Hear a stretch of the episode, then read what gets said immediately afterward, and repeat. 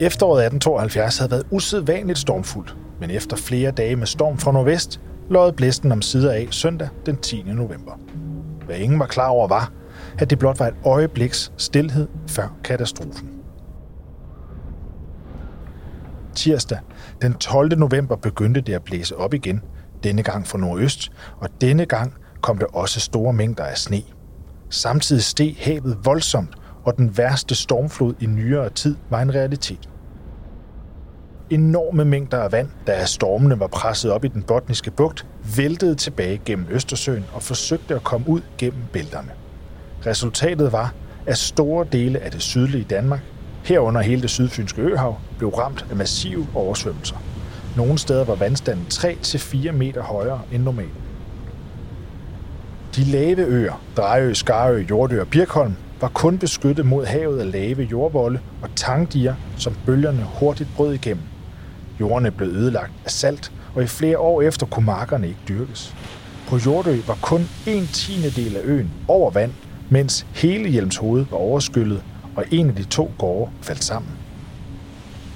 På Hjelmshoved måtte en kvinde sætte flere møbler oven på hinanden for at kravle op på loftet med sine skræmte børn. Og da manden dagen efter kunne komme gennem stormen og de høje bølger fra Jordø, fandt han sin familie i live, mens en ko og en gris drev døde rundt i huset. På Birkholm gik det endnu værre, i det øens højeste punkt kun stikker 2 meter op over havoverfladen, og selvom beboerne gennem mere end 100 år havde bygget diger, der var 2 meter høje og 4 meter brede, så nyttede det ikke noget. Vandet væltede ind over øen, og beboerne måtte redde sig selv op på lofter og hustage. Husdyrene kunne de ikke redde. Kun gæstene, der kunne svømme, overlevede.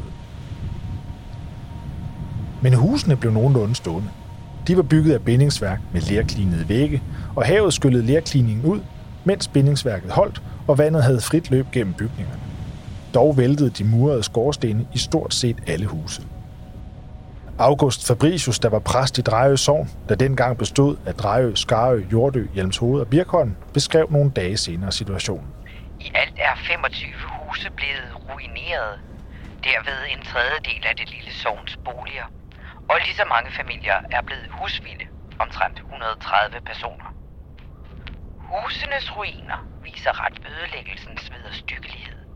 Mellem dynger af sten, ler og tømmer ligger døde kreaturer, bedærvet korn og foder. Og om Birkholm, der blev hårdest ramt, skrev han. Ganske ø var helt oversvømmet af havet. Alle 14 bolsteder og huse er ødelagte. Kornet og fodret bortskyllet eller bedærvet. Dierne til intet gjorte, og vandstederne og brøndene fyldt med saltvand, så at drikkevand til mennesker og dyr nu med største besvær må føres en halv mil over søen. Der ikke findes noget højere punkt, hvor til beboerne kunne ty, måtte de redde sig op på lofterne med deres gamle, svage mennesker og små børn, og tilbringe hen ved 20 timer her i dødsfare, mens det oprørte hav brølede omkring dem og under dem. Præsten sluttede sin skrivelse, der blev trykt i alle de lokale aviser, med en opfordring til hurtigst muligt at sende økonomisk hjælp til hans hårdt ramte sorg.